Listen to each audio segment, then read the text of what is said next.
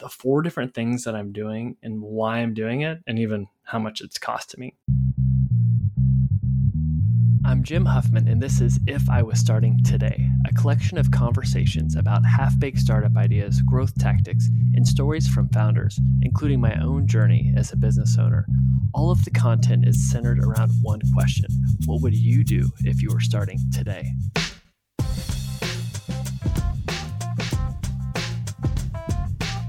All right. Today, I want to talk about a, a counterintuitive way to learn. So, do you ever feel like you're getting dumber? Or that you're not getting dumber, you're just not learning at the rate that you want. You see other people getting an experience, you're like, oh man, that would be so cool to be going through that or be a fly on the wall with what they're doing. Because I'm really good at, you know, I'll listen to an audiobook or a podcast. I'm like, oh, yep, absolutely. I totally learned something. And then a year later, someone's like, oh, did you read that book? I'm like, yeah. And then I'm like, well, crap, I can't remember one thing from that book, but I thought it was great. So I've decided to change that. I know I learned the best through experience and action. So, how do I actually do something about that with the things I want to get reps in and I want to learn about? So, here's how I'm trying to put that to work. Now, this idea is essentially it's cost me $80,000, but I really think what I'm going to learn from it and the ROI could be there. So maybe I can do another podcast to see if this was worthwhile or if I just burned all this money. So I want to talk about the the four different things that I'm doing and why I'm doing it and even how much it's costing me. So first, I am joining a community called EO Entrepreneur Organization, and it's costing ten thousand bucks. And what it is is it's a community of other CEOs or founders, and there's a threshold that you have to have a certain revenue level. I believe it's over seven figures to join it. And so in the Seattle area alone, join the community. I think there's around 300 other people in it. So why am I doing this? Well, I would make the argument that relationships in your network can have the biggest impact on your business as you think of the doors that were open for you or doors you open for other people or referrals.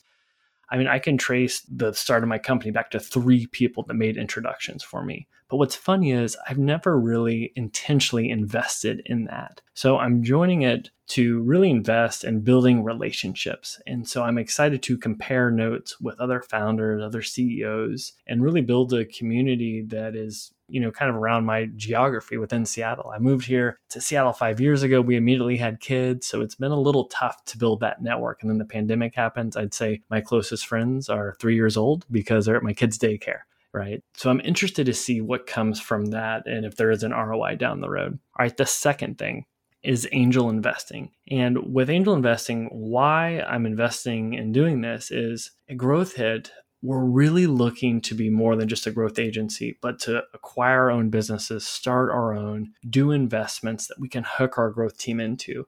But if I want to do investments, I don't have any experience in doing those deals. So I really want to get reps. And so the thought is we get really lucky at Growth to get a lot of cool startups come across our table. And I've seen so many come and go that become rocket ships. I'm like, well, crap, that would have been nice to been a part of that cap table. And so I've decided to change that. And so to date, done four angel investments all in all, it's been $50,000. One is with a company called Pear Tree. It's a startup that facilitates the adoption process. That was $10,000.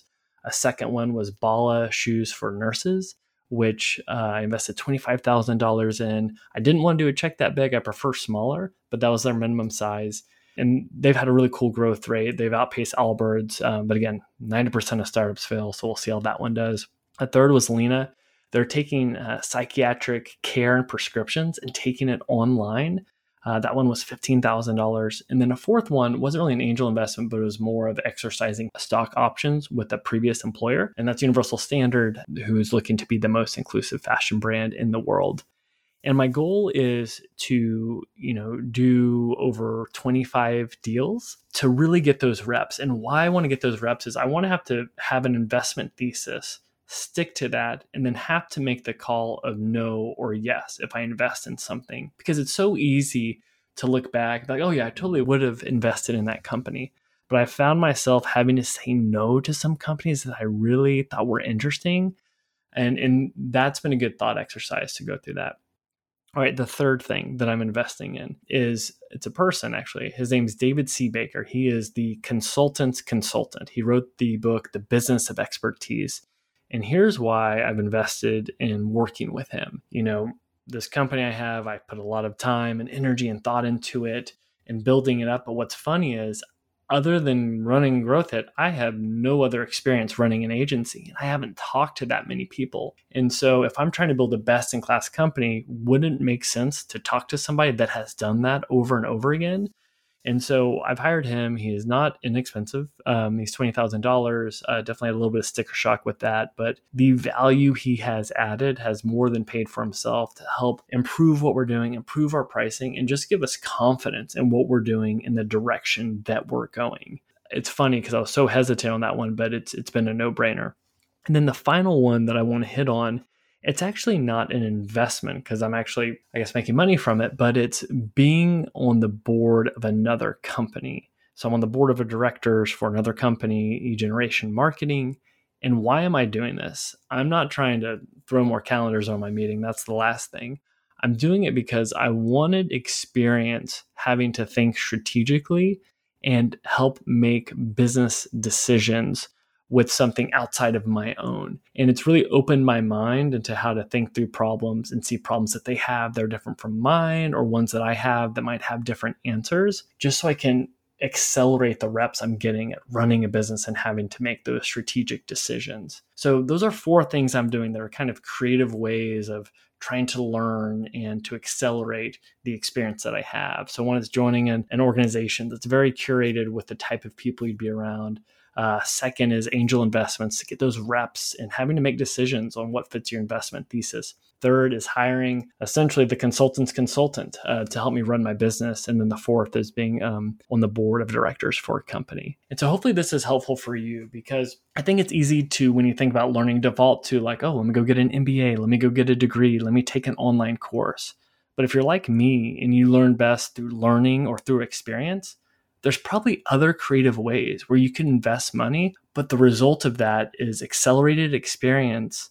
And all of a sudden, something you wanted to do, you've become that. And hey, maybe there could be ROI on this. So, again, maybe I can do a podcast check in on this in a year or so, see if this actually made sense or if I just lit all this money on fire. But hopefully, this was helpful. Let me know what you think. I'm on Twitter at Jim W. Huffman.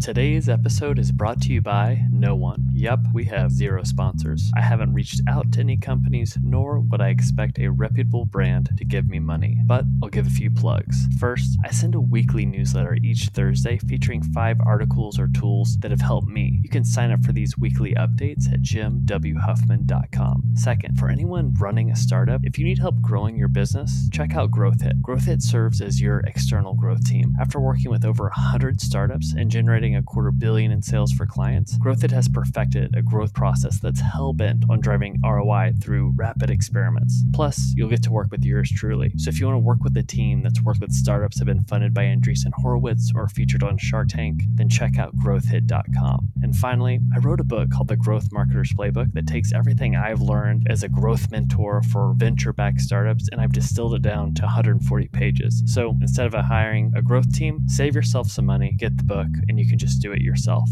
I hope you enjoyed this episode and I'd love to hear feedback. I'm on Twitter at Jim W. Huffman.